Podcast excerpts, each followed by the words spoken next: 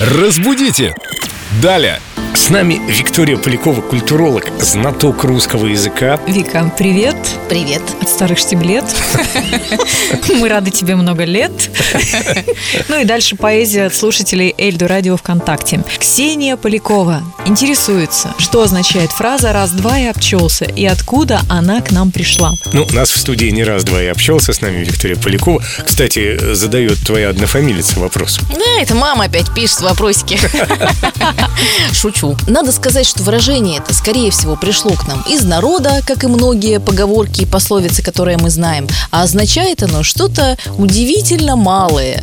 То есть то, что можно пересчитать на пальцах. Другие примеры выражений «капля в море», «сгулькин нос», «кот наплакал», «по пальцам пересчитать». Все вот такие вот выражения из семейства, означающего что-то удивительно маленькое, что можно пересчитать на пальцах одной руки. Но это все-таки идет э, речь об исчисляемых. Ну, я полагаю, да. Ну, если это не миллиарды. 5 миллиардов это не так уж и мало. Вы бы видели сейчас эти мечтательные взгляды девушек в студии. Мы знаем, на что их потратить. Вот я в этом просто лучший специалист. Обращайтесь. А с вопросами о русском языке обращайтесь к лучшему специалисту в этой области, к Виктории Поляковой. Разбудите! Далее!